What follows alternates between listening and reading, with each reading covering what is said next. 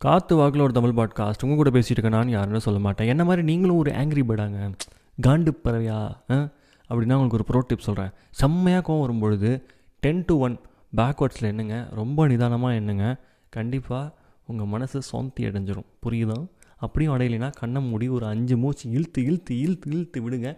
ஒரு டம்ளர் தண்ணி பொறுமையாக குடிங்க. சரியாக போயிடும் ஏன்னா நம்மளே எப்போ நம்மளோட கோவத்தை கட்டுப்படுத்தணும்னு மனநலவில் வந்துட்டு ரெடி ஆயிடுறோமோ அப்போவே நம்மளுக்கு வெற்றி உறுதியாயிருது. புரியுதா? So you got this hmm take care